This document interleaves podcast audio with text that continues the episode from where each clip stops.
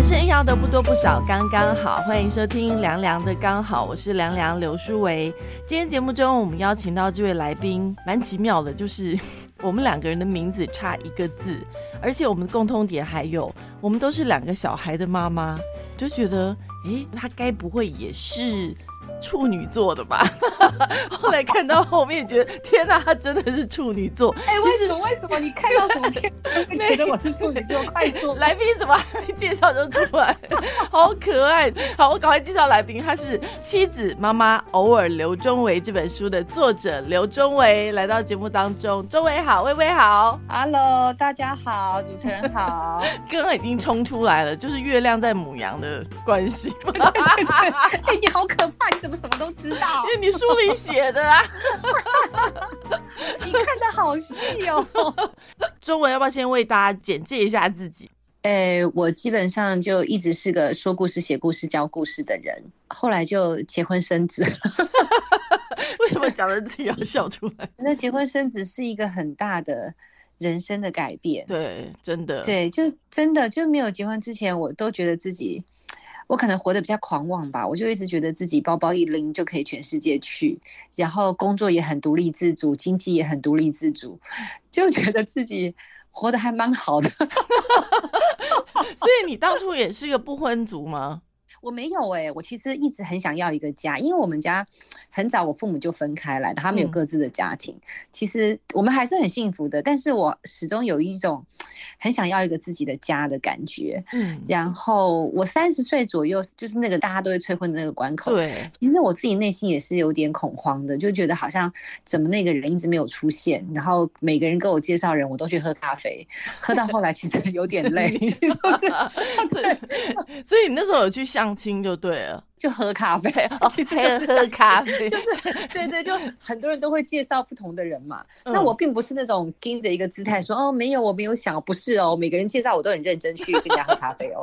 对，因为我就觉得你都要自己创造机会啊，你不可能天天宅在家里，然后然后老公从天上掉下来，怎么可能？对，那一定要喝咖啡才能了解对方啊。嗯，所以呢，呃，谁要跟我介绍人，我都会很有礼貌的去喝一杯咖啡的。基本上只有喝咖啡的那段时间，而没有选择。要吃一顿餐的时间吗？有啦，就是喝咖啡或吃饭。可是 那时候就觉得自己真的还蛮难搞的，就是。我觉得可能是搞创作又比较感性，有时候觉得好像第一次感觉不对，就就不想继续了。对对对。那后来我还我记得我单身的时候，我还给自己规定，就是说如果我们喝完一次咖啡或者见过第一次面，人家对方还想要约我去看个电影或是吃第二顿饭什么的，我一定至少要有三次的相处。嗯，对。就是我不要那么快，就每次都觉得嗯感觉不对，然后就不想继续。所以你还是给对方一点机会。通常超过三次的不多吧？应该没有。哎，对，你说对了。没有，有些时候就觉得话不投机啊。那话不投机，我就觉得那我干嘛要去也浪费人家时间，然后就觉得聊天也聊不起劲，那我不如自己在家看电视。那你跟那个你的现在的老公胡子哥当初是怎么认识的？当初其实是呃，我们有个共同的朋友，就是介绍我们两个人认识。可是我们并没有见过对方哦，因为他人在上海，我人在台北，我们只有交换了那时候是 MSN 吧，就交换了 MSN，然后就一直在 MSN 上聊天，就都没有见过对方。嗯，但是你知道，我觉得处女座有时候是一种内心心灵的。感觉有时候聊着聊着，真的就会聊出一种感觉。所以当初我觉得胡子哥应该是你们聊天的内容当中，让你觉得，哎，他这个人应该是不错，即便你还没见过对方是不是这样？我没有觉得他不错，我觉得他怪怪的，就是 那你干嘛跟他聊？那 为什么还要跟他聊？可 能因为我也怪怪的吧。就是我记得那个时候，我上一本书就是《暖和爱的还不错》那些故事里面，我有写了我整个认识他的过程。因为其实同时期，那个时候同时期其实有另外一个。呃，客观条件非常优渥，就是很不错的男生，就是那种，呃，外商公司的业务经理，他常常要飞法国，嗯，然后。照片上看起来就是很帅的那种，哇哦！然后戴个太阳眼镜这样，对。可是，可是我这位胡子哥先生，我看他脸书上的照片就怪到不行，因为他是那种很低调的人，他都没有 PO 照片，都是别人 take 他。哦。然后他的照片都是那种什么荒野一匹狼那种背影啊，或者是在啃螃蟹，有没有？嗯。就是没有一张是让你觉得端在沙发里面，没有这样可以当相亲照。对我就是觉得奇怪，我朋友到底为什么要把他介绍给我呢？可是你知道，我就是一个很开放的人，因为我也很容易跟所有男生都变成哥们，嗯，所以我也觉得无所谓。我反正我人生也不不缺再多一个哥们，而且哥们身边一定有别的男性朋友嘛，对，总是有那种潜在的机会，所以我当时也并没有排斥，我就觉得哎，反正聊天就聊天，谁知道人生怎么发展呢？哦，然后后来就是他有一次就是从上海回来，就临时约了我喝咖啡，嗯，然后妙的就是呢，他跟我家其实非常的近，嗯，就我们就是演向左走向右走，一个捷运站出来，对一个转右，对，真的，然后我们走路八分钟就会见到对方，好妙哦。我们后来见面的时候就就很奇怪，我见他第一眼就有那种怦然的感觉哦，为什么呢？第一眼我就觉得哎。好奇怪，而且我觉得那时候老天爷是安排好的，因为我我刚刚不是说同时期有另外一个很像王子一般的男生嘛，就他们同样都是跟我在。连就是那种通讯软体，可是我们都没有见过彼此。嗯，然后老天爷就安排他们两个人一个礼拜六一个礼拜天都不约而同约了我出去。哦，那对，那我觉得如果没有同时发生，可能比较性还没那么强。可是因为他正好前后一天发生，所以我觉得那个感觉就太明显了。就是那位看起来像照片上看起来像王子的人，本人跟他聊天就觉得话不投机，而且我觉得我没有跟他磁场很合。嗯，然后这位看起来很像痞子的人呢，就没有想到。就见了面之后，发现他本人有一种很清新的气质，是照片拍不出来的。对，就很奇怪，就是照片拍他就是没有那个感觉。嗯嗯嗯。可是王子的照片每一张都像电影海报，你知道吗？是，我就觉得很妙。所以我本来以为也许会跟王子发展，结果没有。王子见第就是喝第一顿咖啡就已经觉得很想回家了，就不知道聊什么。真的，我觉得，尤其现在这种网络时代，有时候真的不能被照片，不能被照片真的不行。对，就王子本人还是很帅，可是他有一种气质跟我磁场好像不是很合。但是不知道为什么，我我这个胡子哥他照片上看起来实在不怎么样，然后人看起来很严肃，然后怪怪的。可是我见到他本人的时候，我就觉得，哎，他有一个。腼腆真诚的气质 是照片无法显现的哦，就是那种感觉让你怦然心动了。我就不知道为什么耶，我那天见到他的时候就就觉得有点怦然呢。所以你们四个月就闪婚，当时真的很多人都会觉得这是一件很有勇气的事。但我觉得有的时候每一段感情，其实你都会觉得一开始都会觉得那就是真感情。所以在当时那种心情是你从来都没有过的吗？我觉得这这个关于闪婚这一点，我得要补充一点，就是我并不觉得任何年纪都可以闪婚。我后来会跟大家说，我很鼓励大家晚婚，就是我觉得很晚结婚的人，他对自己的认识是够的，就是我必须要够了解我自己，然后知道我能够妥协或是到什么程度，或是我已经心甘情愿的。进入了一段关系，知道我不要去改变对方，就是我我的内心是做好 ready 的准备。我觉得这样子的人才可以闪婚。如果我是当年我是二十八岁闪婚，我应该不知道离婚几次了吧？我想，二十八岁其实也是也还 OK。其实我们好像幻想中的年龄，我我以前幻想，我觉得我大概二十八岁结婚，可是当我到二十八之后，觉得天哪，我还好年轻，我我怎么可以在这个时候结婚？对我一直到三十五岁才真的遇到我先生，然后就就结婚。我后来觉得这样很好，就是其实你知道那几年，就是家人会一直念你嘛，就担心你，怕你好像没有好的归宿。可是我就跟我妈说，你不要急，我身边那些很早结婚的人都已经在离婚了，你在急什么？就是我宁可。晚晚遇到，然后走的久久的，就我不要早早遇到，然后三五年我就离婚了，要干啥呢？嗯嗯嗯，其实年纪渐长之后，就更了解自己一点。即便我们觉得我们了解，然后我们也懂很多，可是当你一踏入婚姻的时候，那感觉一定都不太一样。那太不一样了。所以这本书第一个叫妻子。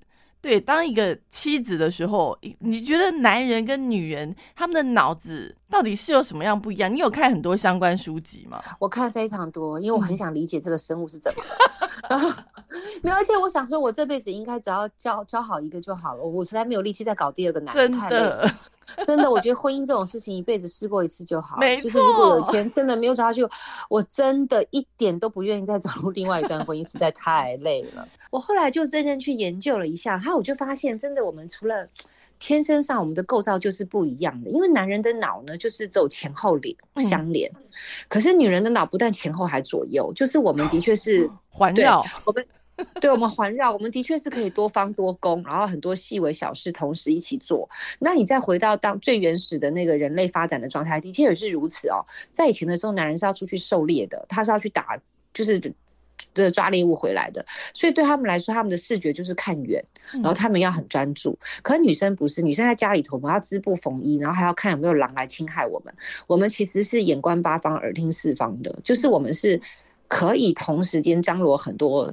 观察到周遭的环境的，那这在相处上就会很不一样。像我们就有办法同时处理十件家事，男生没办法。我今天早上才问我老公，我们那个，因为他上次有去弄那个尘螨机，然后就要去洗里面的那个滤网，我就问他说，那滤网上面有个盖子在哪里？他就一脸茫然，他完全不知道这个东西。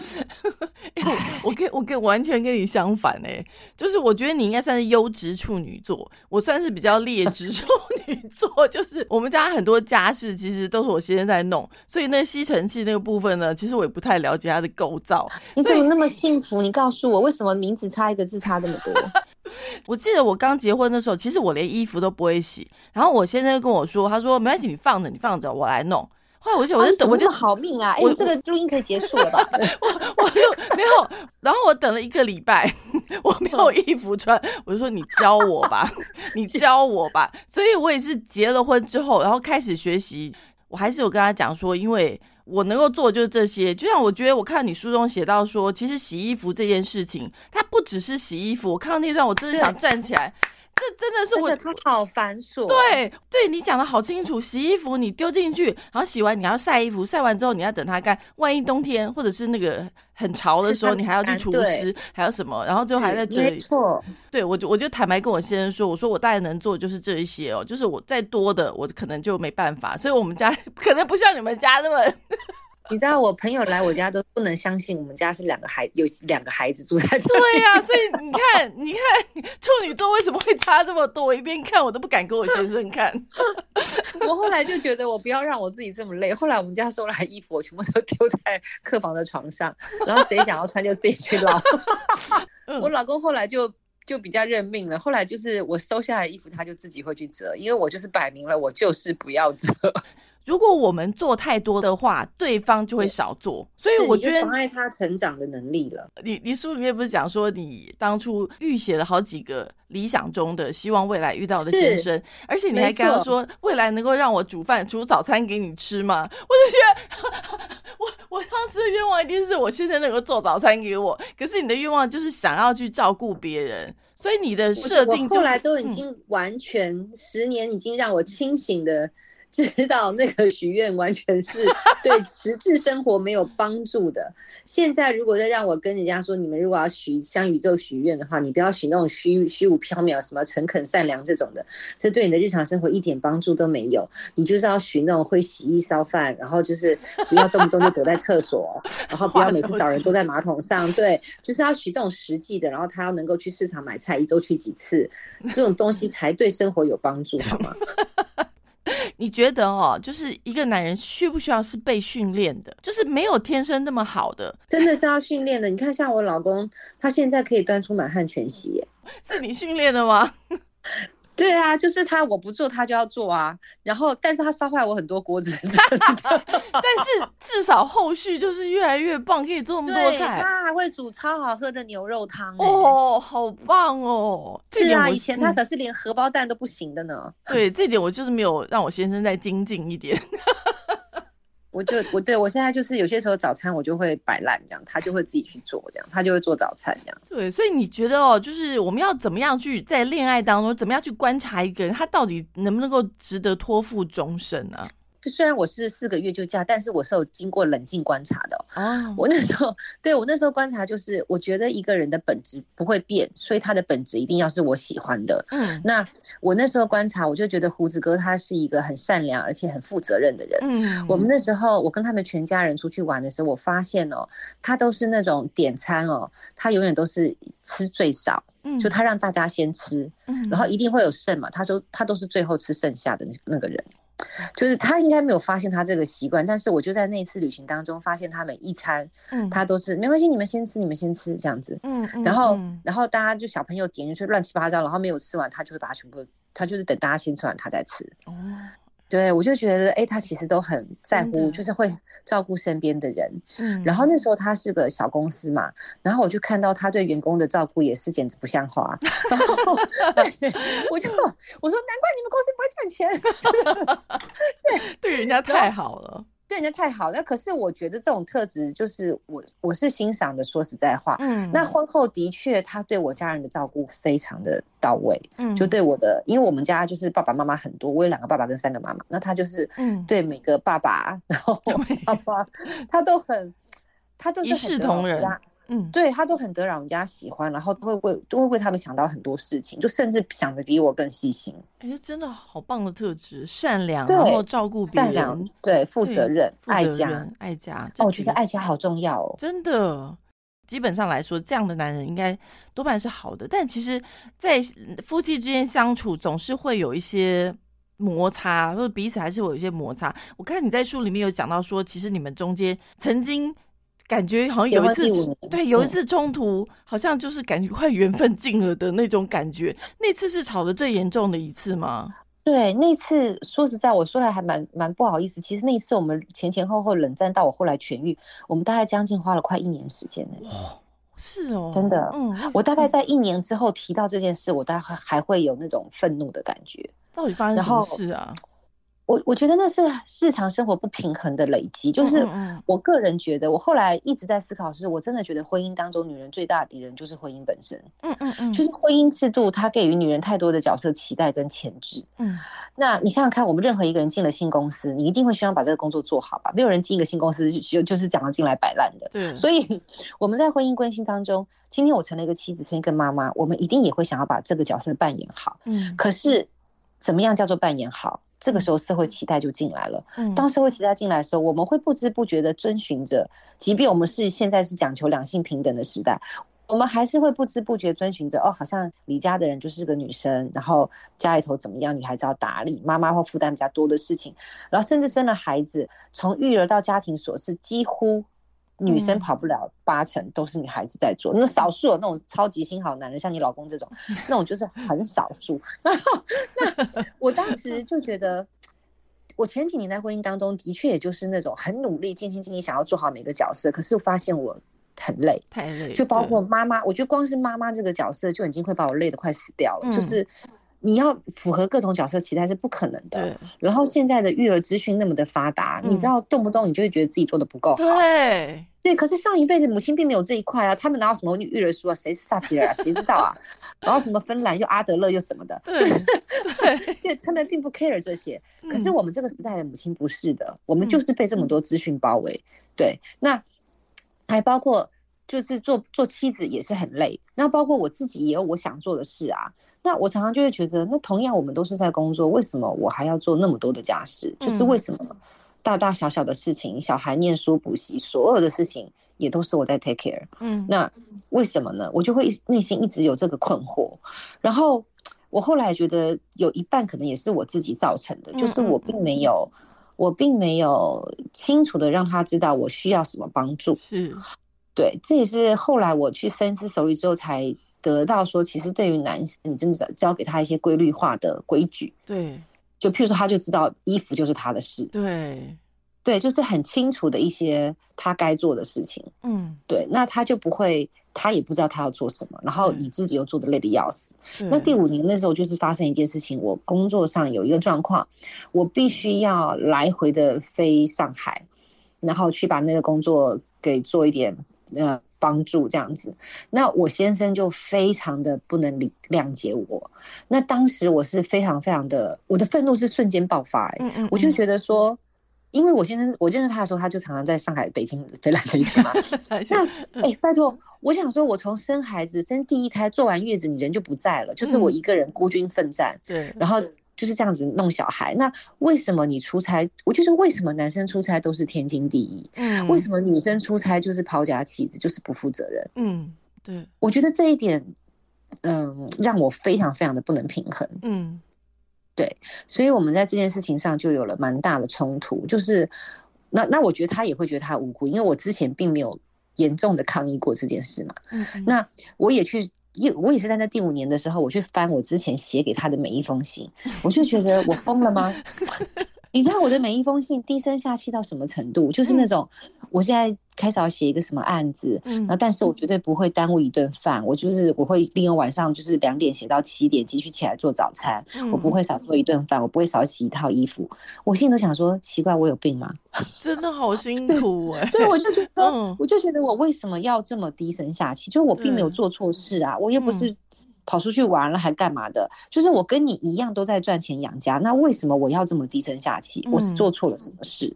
对我后来追根究底的想，就是其实我的潜意识里头可能也觉得，只要我没有百分之百 take care 这个家，我就会有我就会 guilty，我就会有愧疚感。嗯，但是为什么会有我为什么要有愧疚感？对，那就是因为已经我们身处在这样子的一个传统的价值里头，已经不自觉了。嗯。所以我一开口就觉得姿态就是低的，我并没有很很堂而皇之觉得说，哎，我跟你说，我再来就要忙什么了，那你其他事情你要做。我真的婚后第五年的时候才讶异到说，哎，其实一个传统的思想会对人造成的影响是非常巨大的。就即便像我这种，我觉得我都念过书了，然后是什么独立自主的女性，哎，我进到婚姻当中，我居然不自觉我也变成一个这么低姿态的人。只要我一做事，我就有罪恶感，而且的确，我们身为妈妈，你就会觉得说，好像你没有办法对全心全意 take 下，你就会有莫名的罪恶感在里头。对，那我觉得这一切，我觉得这整个社会就是对女性跟妈妈的集体绑架。我不知道这样被指控会不会太严重？可是真的就是像譬如说，我要做事的时候，我妈都会来念我说：“你干嘛？你不要你不要接案子啊，你就带小孩就好啦。然后我现在想说，奇怪，为什么我结了婚，我就只要带小孩子就好了？我也是有我的梦想啊，我也有我想做的事情啊。对，就是为什么为什么你不会去跟老公说，哎，你就在家带小孩就好了？嗯，对，为什么只要我结了婚，我我我并不是觉得家庭全职家庭主妇不好，我觉得也非常棒，就是。可是，那要是你真心甘愿想做的事，对，真的，对，不是说传统叫你这么做，你就只能这么做，你是别无选择做了这件事，我觉得那就不是一件很好的事情。对，就像就像现在最近我儿子状况很多，我自己就会觉得我工作要先放下，嗯嗯，就是。还包括说我儿子念小一开始，我本来在淡江都有在教教课，嗯，我就把淡江的兼课我就都辞了，嗯，我就觉得我得专心搞这个孩子，就是他上小学我如临大敌 一年级还好，到到大。四四五年级的时候才又另外一波了。我跟你讲，我现在就是他现在要升小三，就是要升小四，就是我现在开始头痛，对，头痛到不行了。没错，没错，就是这个时间点，没错。对，所以你在第五年的时候就是觉醒了，然后你你把你其实所有内心当中积压的一些情绪，然后你自己的想法有一些改变。其实我觉得人都是会不停的成长，我觉得那那个沟通点是很重要。那当时胡子哥他其实。我觉得他内心可能突然觉得，哎，你怎么突然变了？其实你是内心慢慢变，只是你这一次告诉他，他也没办法接受。没错，而且男生很钝，对我觉得男生很钝，他并没有察觉到你需要什么，或是你在改变。对，然后他也不知道我的不满已经满到了那个喉咙，知道吗？就是我对于婚姻当中对于女性的不公平，对，对我觉得已经满到了喉咙，他不知道。然后我当时很好笑，就是我就是那时候想说，因为你知道，个调查显示说，其其实离婚很多就是大概就是发生在第五年。我心里都想说，哎，我正好就在第五年，那我的婚姻到底是要停在这里，还是我未来五十年继续过这种生活？嗯。然后我这样一想，我就觉得不行。如果我不改变的话，我并不未来五十年都过这样的日子。对，所以后来我就写信给他，然后很长的一封信，但他居然没有看，真的是让我也非常愤怒。因为我就因为那时候其实我们有点半冷战，就是。有一种说不出的 疏远，然后那个时候我就观察他每天半夜起来都在客厅歪着沙发上划划手机，嗯，然后居然没有看我的信，所以我就很不太高兴，跟他说：“我说我每天晚上都看到你在那边划手机，那你有时间划手机，你没有想要花时间去了解一下你的老婆心里在想什么吗？”对啊，感觉很心寒呢，那时候超心寒的。然后他就不说话，然后后来我就跟他说，我那次就铁了心，我就跟他说，无论如何，我就等你的回应。就我没有打算放你这么轻易就对了，就是我觉得那时候的感觉就是觉得说，因为我知道男大部分男生是不善于沟通的，对对。那我个人是害怕冲突的，因为我的原生家庭就比较复杂了，所以我是那一种，我的确从小就是逆来顺受，我得承认，我就是那一种委曲求全的那一种型，就是所有人好我就好的那种个性。嗯。可是我真的在婚后第五年，我真的有一种感觉，就是妈的，我受够了这种人生。好。的那种感觉，就是我觉得我的委曲求全没有对我为我带来任何好处呀。那我未来五十年还要这样子过吗？我觉得我不想哎。我觉得为什么所有人不管从工作上、家庭上，所有人都可以从我身上拿走东西，然后所有人都可以觉得我理所当然要付出这么多，我就觉得有一种呃，那我受够了。对，我觉得很棒，终于醒了。对，我觉得我真的，我觉得我婚，我觉得我婚婚后那个第五年有一种被，不光是被婚姻，还包括工作上，就是所有的事情都把我逼到了一个极致。嗯。我觉得这一切一定有一个原因，就是我的个性造成的。嗯嗯嗯嗯，没错没错。对，所以工作上所有的人都可以对我予取予求，然后我就是负责去擦所有的屁股。为什么？我就开始有一种为什么的那种感觉。包括原生家庭，为什么我要 take care 所有的人？我就有一种到了极致的感觉。然后到了我结了婚了，我我觉得我已经算是嫁给我在对的时间嫁给我爱的人，对的人，我还是过着。这样子就是为什么呢？我就不能理解，你知道吗？然后我就觉得真的不是我的问题。嗯，就是如果我不为我自己争取的话，我未来就这样过吧，我就继续 就委曲求全的就当阿信吧。所以那时候当下我就真的觉得我忍不下去了，我觉得我我不想，就是我我觉得我虽然我是一个很害怕冲突的人，但是我必须要为我自己勇敢。就是我如果在婚姻关系当中，我不能够替我自己讲话，那到底谁要来替我讲话？没错，没有人了耶。婚姻关系不就你跟我两个吗？对。那你想不透，那我还不讲，那那我是要憋死吗？你那时候有没有觉得你们可能会不会就真的要离婚呢？我当时想的是，我本来以为说这件事情可以像我过去一样，就是我只要吞下去就云淡风轻。嗯。可是我后来真的发现，我内心已经不允许我吞下去了。嗯，就是我内心的伤没有好。嗯，所以我才觉得我必须要跟他沟通，然后我我必须要学会不怕冲突。嗯，就我不可能一辈子都在讨好别人。对，所以那个时候就是。呃，我觉得我自己是蛮勇敢，跨出了这一步。可是我觉得蛮有趣的，就是男女沟通的确就是不一样。就对男生来说，他可能觉得，哎，那你工作上这件事情忙完了，你已经回家了，事情就过去了。可是对女生不是，女生要的是情绪上的抚慰，就是。我要你懂我，对对。他他他看完信，后来他被不是被我逼了，一定要给我回应嘛？他其实给我的回应非常简单，他就只有看完了，他呃我懂了，会改进，就这样子。嗯，其实十个字，这几个字也就其实虽然很很简约，但是你会觉得看我懂了那三个字，就觉得嗯，就是我们之间还可以再继续，还可以 再继续努力。对，而且其实那时候我有一点非常想不通的就是。你想我会这么毅然决然嫁给这个男人，真的是因为我觉得我当时嫁给他时候的感觉，说来真的是有点害羞，但真的是我觉得地球表面上除了他，我谁都不想嫁。哇哦，我的个性比较决裂啦，就是如果不是这样的感觉，我真的不会想要结婚的。我一个人就活得很好啊。你个性明明是很浪漫的，是，对对对，我当时就觉得说他就是我要的那个人，所以我嫁给你了嘛。嗯，那我就会觉得说，如果我们就停在这里。如果只是因为婚姻，我们的关系要变成这样，那我宁可我们不要这个婚姻关系啊，我们可以退回去做朋友啊。嗯，对我我那时候的选择就是，如果婚姻跟他要做一个选择，我要他，我不要婚姻。哇哦，嗯，我我讲不出那个感觉，就是我觉得一旦在婚姻当中，你就会有各种的前置、各种的期待、各种的。呃，彼此的落差，对期待的落差，那不如我们就当朋友不就好了嘛？我们共同的把孩子养大，不是一样吗？可是通常很多人其实离了婚之后，真的能够做朋友的，真的也不多哎。我觉得这真的也是不多，是。然后对，可是应该是说，我还是希望跟他有良好的关系，甚至是相爱的关系，并不是我不爱你了，我还是要跟你维持相爱的关系。但我可以，我可以跟你不要是夫妻。就是如果如果因为婚姻关系让我们两个这么痛苦的话，我们可以不要是夫妻，但我们还是可以相爱的伴侣。你觉得婚姻当中让你感觉到很幸福跟很痛苦的时刻是什么时候？很幸福的时候，一家四口和在一起的时候。就是台语是，然后小孩不要闹的时候，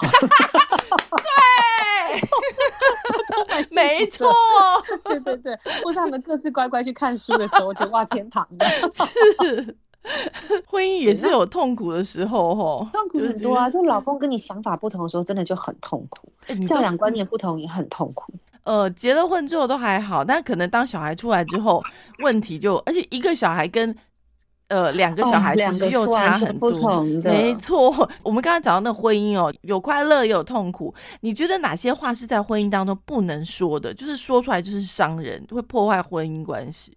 我觉得第一句就是离婚这句是真的不能随便轻易说出口的。嗯嗯嗯。对，我觉得，我觉得当你说出口的时候，就表示你内心有很强烈的这个念头。嗯，就是我们都会有过这种念头，但它就是念头。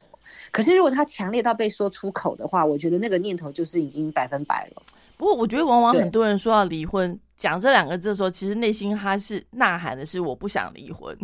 对，其实是我不想，我就想看你。对，就是我只是想要看你会做什么。对，夫妻之间，嗯，好像到了某个时间，你们必须要再深度的沟通，因为你们可能生活就是每天这样生活，就觉得好像我们就是过生活，但其实问题一直都累积在那边。嗯，是啊，对，今天节目中我们邀请到的是作家，他是作家，同时也是编剧刘忠维，呃，大家都叫他微微。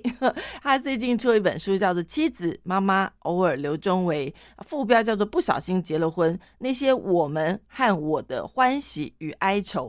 这本书真的是看到会让人就是有时候不觉得莞尔，而且还会噗嗤一笑。刚刚讲到婚姻，如果有一天你小孩结婚的话，你会想要告诉他们什么？我其实现在就已经努力着在培养我儿子做个好老公了，就是 他有认真的在学习做家事。对我相信我以后应该会是一个蛮好的婆婆，就是 就是我把儿子训练好，对我不断让他知道你并不是在帮我做家事，我不断让他知道说家是大家的，所以每一个人都应该为这个家付出跟努力。对，然后我说我会让他不断看到，我并不掩饰让他看到我工作上的辛苦。然后女儿的话呢，我女儿也会来问我说：“妈妈，我以后是不是一定要生孩子？” 怎么问？怎么想那么多？我不知道他在小一耶。嗯。然后呢，我就会跟他说：“没有哦。”没有女生一定要生孩子这种说法，对我说女生要做的是快乐。我说你的，我说你这辈子唯一要做的事情就是找到你觉得快乐的事情去做。然后如果结婚让你不快乐，你不一定要结婚；如果生孩子会让你不快乐，你也不一定要结婚。对我说，但是妈妈希望你不要放弃去尝试好玩有趣的事情。嗯，对，就就是在你还不知道他是怎么样之前呢，你是可以去尝试的，但是你要为所有的尝试负责。没错，但你没有教女儿做家。家事吗？家事有啊，我女儿不用我教，她超会做家事。她该不会也是处女座？她是母羊座，然后她就是做太多家事，我都还要拉住她，你少做点。她都会帮哥哥的份都做完，你知道吗？天哪，哥哥就会摆烂，哥哥就会觉得就叫妞宝做就好啦。哎，母羊座是真的是很会照顾人的一个星座，对。哇，他超级耶！我女儿好会照顾人哦，然后她很喜欢照顾那种什么小动物、小猫、小狗、小小孩这样。对，刚刚讲到生小孩啊，年书里面有讲到说，有没有嫁对人，生了小孩才知道；有没有嫁对人，生不出小孩的时候也才知道。就是生小孩或不生小孩的时候，你才能够了解到说你到底有没有嫁对人。这句话为什么会让你这么有感触？我觉得应该说，我结了婚，很快就我就怀孕了嘛。嗯，那在没有孩子之前的日子，我觉得真的就是两人世界。可是生了孩子之后的日子是非常非常的忙乱的。嗯，那如果这时候如果没有一个强而有力的神队友在旁边帮你的话，你真的会非常的刺心哎，就会觉得我干嘛要结婚？对。然后，所以我我那时候真的是生了孩子之后，我才发现说，哎，有没有嫁对人哦？真的要生了小孩才知道，因为你没有生孩子之前，两个人就风花雪月嘛，约会啊，然后就你保我保，大家开心就好。可是生孩子就不是了，有太多角力了，包括说孩子生病了谁要请假，包括说孩子生病谁带去看，然后半夜起来谁把屎把尿，就是太多事情了。如果全部都是女生一个人负担，真的会疯掉。没错。对，所以那时候我就很有一个很大的题目，就是真的有没有有没有嫁对人，要生了孩子才知道。没错。那后来又隔了几年之后，因为我写了一个电视剧叫《未来妈妈》。对。那其实还有一个很大的主梗在探讨探讨女人要不要怀孕跟不孕这件事情。那我就听到了非常非常非常多不孕的故事，我就真的发现，哎。有没有嫁对人，还得看生不出孩子的时候才知道。对，就当你生不出来的时候，你的另一半是什么态度？嗯，对他到底是爱你，还是爱你要生的孩子？嗯，还是他是真的因为。还是为了传宗接代，还是为了什么？因为我真的曾经有一个男性朋友，他也是有很多的女朋友的情史的。嗯，然后有一天他还是忽然又结婚了，然后我非常吓一跳的是，他结婚对象居然不是之前那个交往五年的女朋友，嗯，是一个新认识的年轻的女生。嗯，我就问他为什么，他并没有告诉我实情。后来是这个男生的姐姐偷偷告诉我，他说优生学考量。我就我当下其实就觉得，哦，好吧，懂，就是对，就只能就对，就只能懂，对，反正愿打就愿打愿挨嘛，对。可是，所以我才觉得说，如果今天真的是你生不出孩子的时候，你的另一半会怎么对待你？包括说来自婆家的压力等等，他是帮着你扛呢，还是帮着数落？我觉得那个感觉是很会很冷暖自自知啦，嗯，所以我才会说，呃，就是生不出孩子的时候才知道有没有嫁对人。要怎么样观察一个人值不值得托付终身？就其实你要看什么，他有他善不善良，然后他呃有没有责任心，这几点有之后呢，未来遇到这个生孩子的事情的时候，就稍微应该比较不会有太大的状况吧？我觉得，因为不然，其实真的结了婚之后，你到了这种时候，大概如果你过不去，大概就是离婚了。真的，而且我我不晓得，我一直觉得一段婚姻当中要遇到的困难其实非常多。你说生不出孩子，其实就是其中一个。对，你也对你有可能遇到突然婆婆中风啦，还是公公倒债啦，或是什么冤亲债主啦，太多状况，或是谁车祸了，谁怎么了？嗯，对，就到底有没有办法一起携手度过难关呢？嗯，对，嗯，你身边有就是不孕的朋友，就一直很想要生小孩的朋友吗？他们就是有啊。嗯，我真的是有两个对照组可以跟大家分享哎。嗯，我有一个朋友呢，他就是那种，呃，事业各方面都很好的。然后他第一次发现他不孕，然后做了一次试管之后没有成功，他马上放弃，他就去领养。嗯嗯嗯。然后我们就看这些年来，他一领养那个孩子跟他长得越来越像，然后，对对对，然后栽培的非常的好，就是。你就觉得很幸福的一个家庭，然后这十年来，他有他，他拥有他自己的事业，嗯，拥有了可爱的孩子，他没有失去什么，那反倒是我另外一个朋友，他是做了十年，他十年的青春都花在做试管，然后就一直没有成功，所以他后来就忧郁症，嗯嗯，然后跟先生关系也不太好，然后就没有想到他是完全放弃做不孕疗程之后。她就决定回去上班了，然后就自然怀孕了。那本来应该是开心的事，对不对？因为你盼了十年，都不知道花了几百万了，然后终于，哎，居然是自然怀孕。没想到孩子生下来之后，她没有想过孩子这么难带，所以她现在开始看身心科。哦，是哦，对。然后她就说，她真的没有想过。孩子这么难带，对，然后我就觉得，哎，人生还蛮荒谬，就是你花了十年，然后扎了半半生的积蓄求来的孩子，然后其实你好像又陷入一个更，对，就是你对你没有想到另外一个困境，这样，是当然慢慢还是会走出来的啦，只是就会觉得有一点荒谬这样。刚刚你讲到说那个忧郁症的状况，其实你以前也有曾经有过这样。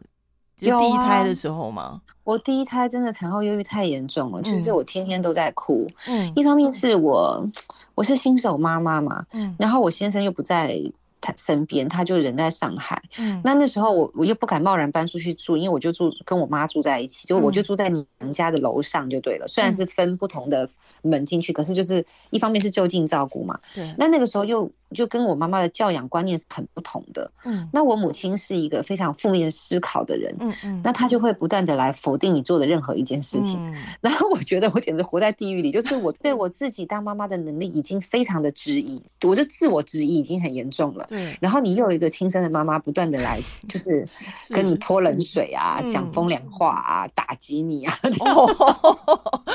就是一直有这样的事情发生，这样子。所以那时候产后忧郁症还蛮严重的。然后有些时候看着孩子都会觉得害怕，就是不知道怎么样把他带大那种感觉。那时候最糟糕的状况有什么样的状况吗？那时候就是我会不自觉的哭，哎，就是一直哭。你，自己有没有觉察到？嗯，我当时是没有的，我当时并不知道我是我那个东西叫产后忧郁，因为那时候没有意识到这件事情，只是觉得自己好沮丧，就是然后。喜欢自己，然后整个人很臃肿，嗯，然后没有脑袋，就是我也看不了。我是一个非常喜欢学习成长的人，可是我觉得我生了孩子后那几个月，就是我我一本书都看不完的，我的书永远留在自序，就是 根本没办法往下翻，然后我也没有办法写作了，就是我什么都。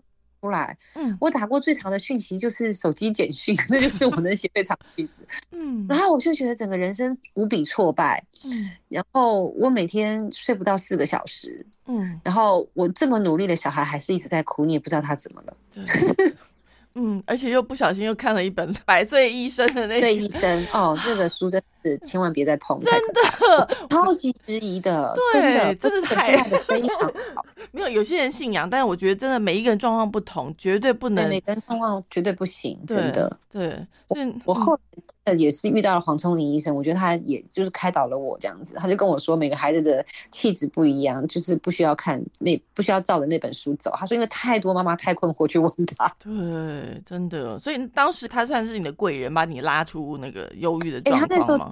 是因为那个时候我真的完全是彷徨无助，我真的可以用彷徨无助来形容哦，因为你完全不知道要依循谁，然后市面上这么多的教养书，没有一本可以 fix 我的小孩，完全不行。然后妈妈讲的也不可信，然后所有人会来指责你，然后我就觉得我超痛苦的。嗯，那时候没有身边没有比较正向一点的朋友吗？我身边有个最正向，就是他严格执行了百岁医生，然后他的小孩可以作业。对，然后他就跟我说：“微微，你就看开一点，你把他抱到很远的房间去，你不要听，听他哭。”我说：“我做不到哎，你怎么有办法让？”他说：“他孩子真的在有一个晚上连续哭了七个小时之后，第二天他就变乖了。”疯了！我觉得他这样小孩，我我会觉得这样小孩以后长大会不会比较没有安全感啊？我不晓得，因为谁？因为因为每个孩子独特，你永远不晓得。将来是怎么样？真的，就到底是到底是放任着养比较好，还是严格的养比较好？真的都没有人知道。嗯，你你有没有什么样的经验可以鼓励一下新手妈妈？或者还或者你有没有推荐什么样的书可以建议给妈妈？嗯。我我后来建议就是不用看书了，真的相信自己的直觉，就因为你要看的书我应该都看过了。对，我我个人我后来就遇到一个另外一个也是一个儿童心理学家，他叫温尼温尼考特吧。嗯，他后来的他的主张就是，其实妈妈们就是相信自己的直觉。他说没有一个母亲会把孩子带坏的，真的。而且每个孩子真的都是不一样。就是你与其看很多书，然后惶惶不安，你就相信你自己是最了解这个孩子的人。其实我真的也是很多年之后才体悟到这一点，因为。我我真的看了太多教养的书，然后我后来才发现，这些专家再厉害，他们都有一点不如我，只有我是二十四小时跟这个孩子在一起。嗯，真的。对，但甚至包括我有一阵子我儿子肠套叠啊，对，那。那个病也是非常棘手。那曾经就是他第二次复发的时候，我就非常坚。我们已经先去看了，半夜你去看急诊回来了。然后我有跟医生讲说他有这个病史，可是那个急诊室的医生就坚持说他不是。然后不是之后就帮他灌肠干嘛，就叫我们带回家。可带回家之后，我就怎么看我的小孩都不对。嗯，我就觉得我的直觉就告诉我他就是肠套叠，他就是又犯了。然后我就跟我老公说，我们要再去急诊。我现在就说你疯了吗？我们才刚从一个急诊室回来。我说我真的觉得他需要被确诊，他是不是？那那我就打电话给原来的急诊室。那那急诊室跟我说，他们不能够在半夜提供超音波的的的服务就对了。然后可是肠道底是必须要马上用超音波确诊的，他二十四小时内就必须被处理的急急紧急的症状。所以我就。那个晚上我就打了好几个急诊室，那就是台大急诊室跟我说他们可以马上做紧急的处理，所以我就跟我老公说，我就把他摇醒，我说不行，我们一定要再去台大急诊室。然后老公就一直觉得我疯了，你知道？然后我就跟他说，我说那你敢不敢赌？我说如果他是呢？我说我也希望我的直觉是错的。我说但如果他是，你敢不敢赌？我现在也不敢赌啊，所以我们就马上抱着我的小孩，那半夜已经四点了吧？因为我们才从前一个急诊室回来，就马上抱去另外一个急诊室，结果当下就确诊，他就是肠套叠。真的要相信直觉，这真的就是妈妈的直觉。你那你说医生厉害还是我厉害？当然是医生厉害啊！医生当然比我专业啊。可是只有我是跟孩子天天在一起的呀。我看他的痛的方式跟痛的频率，他就是不对劲嘛。嗯，真的。是啊，那那那我还打电话回原急诊室去问过，医生还是觉得我想太多。可是其实我就是对的呀，事实证明我是对的，不是吗？真的对，所以微微给大家这个新手妈妈或者是妈妈们的建议，其实有时候要相信自己的直觉，因为是你自己每天在跟小孩相处。其实每天跟小孩相处，你有两个小孩，我觉得我跟你唯一不一样，是因为呃，我两个都是女生，那你是一个男生一个女生，所以很可怕。对，男生女生差好多。这个我觉得我们又可以讲一集。所以你跟小两个小朋友相处到现在啊，你觉得你最大的改变是什么？我最大的改变就是要有耐性，嗯，还有就是呃，相信他们说的话，嗯，然后不要用。我觉得大人很尴尬，就是我们小时候都觉得不想要做那样大人，嗯，可是变成大人之后，我们就没变成那种。对，对我我现在一直在教诲我自己的，就是我要尊重他天赋本来的样子。嗯对，就他这样，我就必须要去承认，我儿子的确不是一个会专心念书的小孩，嗯嗯可是他有他别方面很古灵精怪的创意。嗯对，那我现在在学习的是怎么去引导他，嗯，就帮助他去找到他喜欢的东西。嗯嗯嗯，嗯，因为我已经知道他不太可能是走那种传统念书派的小孩了。嗯，对。对，我自己也是跟你有一样的心情，就是其实当 baby 还小的时候，那些书籍其实那段时间后来我就放弃，我就不想看看那些书，我会照自己的感觉去教养他们。可是当我走到比如说小孩开始五六年级，当他们变青少年的时候，其实这时候我才又又再回头去看一些有关于怎么跟小孩相处的书，这时候是一定要看了。那看了这些书之后，其实你会慢慢了解说跟他们相处的方式，还有跟他们说话的方式，你不能用命令句。我觉得现在完全不行。对，当小孩渐渐成长之后，你就开始会用，就是思考过要怎么跟他们沟通。我觉得是又是另外一波挑战。真的，我家儿子现在都已经不能用命令句了，他才小三，对，我们一定要沟通，然后要让他自己心悦诚服。这是在斗智，你有没有觉得？真的，每天都在斗智。真的，但我觉得你刚刚说的很棒，我就要相信他们，他们有他们自己的成长方式，我们不能用我们自己的想法去要他们做什么，因为我觉得这样真的，即便小孩他们身心也会会有一些状况。我觉得，其实是你讲你小时候的梦想是什么呢？我小时候的梦想哦，我其实小时候呃朦胧间曾经有想过说，希望可以做一个作家。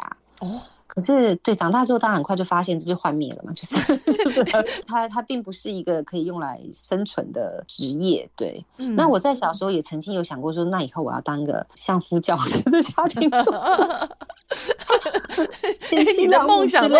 很传统。对，很传统。然后后来发现我对自己的认知非常的肤浅，就是我完全不了解自己。但是你在呃婚姻中，然后在教养小孩过程当中，其实又慢慢找回自己耶。对，很奇怪耶，就是我慢慢的去找回，呃，我想做什么事，嗯然后这跟什么头衔跟什么职业是没有什么关系的，就是我当下想做什么事情是我会快乐的，嗯。然后我会觉得自在的。嗯。我我觉得是蛮好的一个状态，包括说，呃，合作的对象，我也希望是我喜欢的，嗯。对，然后也不要在合作的条件上永远是有委曲求全，嗯。就是比较有一点，呃，懂得照顾自己的心的感觉，嗯，对，我觉得整个在婚姻当中，或是呃夫妻关系，或是教养小孩，都是一种成长跟学习。嗯，但是我觉得你能够把就是家庭，还而且你还要工作，尤其是编剧的这份工作，有些时候编剧的工作让我们比较没办法想象，因为有时候会在一种压力之下。因为你的剧，像你刚刚说到《未来妈妈》，其实里面有很多在网络上传来传去的金句，这些金句你是怎么样产生的呢？在编剧这个工作上面，就是你在生活当中受尽了磨难跟折磨之后，情绪就会跑出来。对我觉得，我觉得人生是这样子，就是人生受苦啊，就人生的痛苦如果没有化成智慧的话，它就只是痛苦而已。可是如果它可以化成智慧的话，它就会有力量。那个力量是呃，跟提升自己的力量，跟你愿意去帮助别人的力量。嗯那我当初在写《未来妈妈》的时候，我觉得其实编剧也是要碰运气的，就像演员要碰运气，看你遇到什么脚本一样。嗯编剧其实也是，就是你要自己开案，不不是那么容易的。就你要碰到那个题材，是你你知道你能够发挥的很好，是，然后你有话想说，嗯你也知道你可以把它写的很好。那我还蛮幸运的，就是我碰到了这个题材。嗯那其实我一直想要写，就是怎么去面对遗憾这件事情。是是对，然后关系当中怎么样去找到自我，一个女人她怎么跟自我的关系、婚姻关系的对话。现在内心当中还有在酝酿哪一出吗？有啊，我另外一出你写完了被停拍啦。是为什么被停拍？呃，这个我就不方便多讲，哦但是 题材是也是婚姻吗？呃不是？呃是家是跟家有关的。嗯，对对对，反正就是电，你也知道，就是台湾的影视圈的确不是一个很好的、很健康的状态了，嗯嗯，的确嗯非常不是。对，对。嗯可是嗯我不晓得，我最近也是一直在思考这个问题，就是虽然政府有很多很多的政策，但是我觉得好像没有真的 touch touch 到核心，就是关于编剧的生态或是编剧的保障，其实一直就是很缺乏的，包括一个编剧在。呃，一个制作预算上面的分配比例，其实台湾都是非常非常的艰难的。就你看，大家每个人都在说韩剧好棒、好厉害，嗯，我不知道大家到底有没有发现到，韩剧的编剧是非常有发语权的，嗯嗯，而。且他们的经费、剧本的经费大概会占制作费的十五 percent，嗯，可台湾不是，台湾的 编剧费用大概只占制作费的三趴到五趴，天哪，就是，它是一个非常非常不成比例的。是，嗯，可是因为业界长久以来也就这样了，反正就是一副你要写，你能接受就写，你不能接受就算了的这种，我就觉得不是一个很良性向上的，真的，对对，你想要有品质，你就必须要有时间有成本嘛，嗯，你要去韩国，啊，如果会韩文的话，我立马飞去。哎，你最近我看了什么那个好看的 电影，或是嗯，那个非常律师。哦，自闭症律师的一个，就是他讲的是那个自自闭症律师。嗯嗯嗯，我跟你讲，他是天才，我觉得这个演员是天才，演的很好，是。他完全就是那个角色的化身的感觉，你不觉得他在演？嗯嗯，就是那么的自然。嗯，然后从脚本。就是我觉得韩剧很多地方让我很很敬畏的，的确敬佩，就是他们有很多生命的关怀。嗯，对，就是他他会把很多关怀用一种娱乐的方式包装，然后很不违和的让你看见，就是你让你看见很多东西，包括我们的蓝调里面那个呃自闭症的孩子。你知道这个题材，如果你在台湾要写，就资方就跟你说没有办法投资，就是就是我们会有很多的。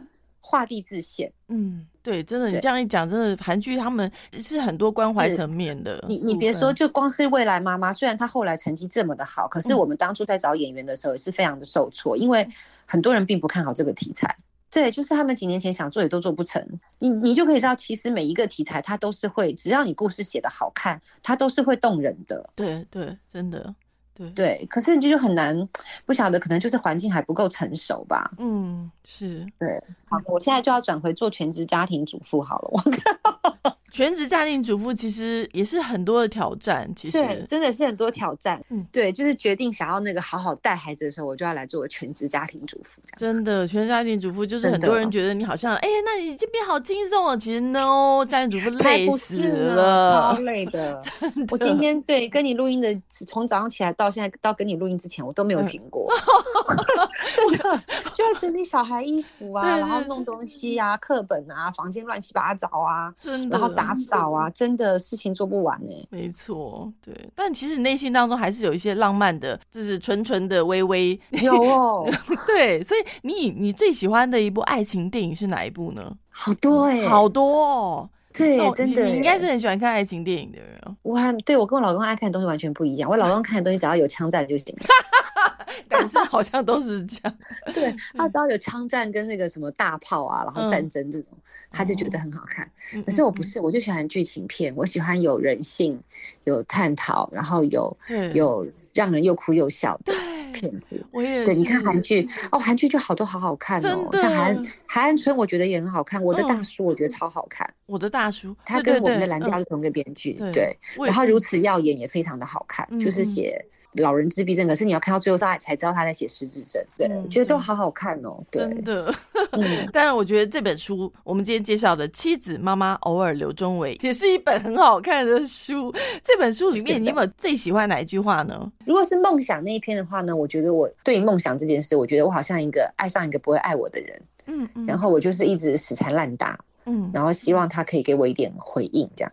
然后经过多年之后，我的体悟就是，如果梦想是一场恋爱的话，那它不应该是一个苦恋。就是，嗯，我爱你就好了，就你爱不爱我已经不重要。哎，你的个性哦。对啊，经历好多，还包括我觉得，呃，我觉得婚姻当中，女人最大的敌人就是婚姻本身。对，然后还包括我觉得，所谓的婚姻可能就是互相调整时差吧，因为我跟我先生一个。是动作很快，一个很慢，他很慢，我很快，我很急。那可能就是我们慢慢调整我们的手表，你把你时间调慢一点，我调快，我调慢一点，你调快一点，我们就会在同一个时间然后呃一起吃冷掉的牛排啊之类的，就是对，就是我们就会在同一个地方这样。就你个性就是浪漫，我喜欢你们这本书里面有一句金句，就是嗯，原来每个结婚纪念日其实是在庆祝我俩还没离婚，还没离婚，是的，这句金句啊，的确真的是这样。这一句话，我就我就看过一个婚姻专家，他是写说人一生当中会有两百次想要离婚的念头，超过超过五十次想要掐死对方的冲动。好，我想节目最后呢，我们再请这个微微再为我们介绍一下，说这本书想要这个传达给这个读者们什么样的讯息？然后你觉得谁比较适合来看呢？我觉得，哎，我本来以为是未婚女性跟刚结婚的女性，就后来我发现不是，我好多男性读者在看呢。是他们，然后甚至对，甚至这个远流出版社的董事长哦，他有一天就对他有一天忽然走到了我的那个总编辑的面前，就跟他说，哎。这本书也太好看了吧！然后他就说，我看完之后忽然觉得我很对不起我太太。所以其实这是一本以为要写给女生看，但其实男生最该看的书。真的，这本书真的是我一拿到就觉得超有质感，封面有三片叶子，对不对？对，对。那我我觉得它就是女人的三个身份，然后我们是。行光合作用的人，对，因为当初在讨论封面的时候，其实大家一第一个想到女生就女人如花嘛，就要用花。那我就觉得花太娇弱了，我真的觉得婚姻中女人不是花朵，我们是行光合作用，然后营运整个家的那个灵魂。没错，我们哪是让你放在那里观赏的？我们累得要死，好吗？没有我们，你们还能活吗？对，这个编剧随口一说都是京剧。对，我以为他之前这个在《未来妈妈》里面呢，其实很多京剧，包括他说婚礼是一下子。婚姻是一辈子，一辈子，对，一辈子就是呃，在婚姻当中，不管是你有没有小孩，或是你进入婚姻，其实或者是你父母之间呃的婚姻等等，我觉得这些都是我们一定都会遇到。而且，如果你已经在婚姻当中，我觉得这是需要学习一辈子的事情。不要觉得你好像结婚很久你就很懂哦，no，婚姻是要一直学习的。呃，很幽默的一本书，然后你也看看别人的婚姻生活是不是跟你有一样的状况。然后你可以从当中呢学到说，哦，原来在别人身上发生的时候，他会用什么样方式去处理跟面对。这本书叫做《妻子妈妈偶尔刘中维》。今天非常谢谢微微刘中维来到节目当中，谢谢谢谢另一个微，我是刘诗维，好，谢谢，拜拜。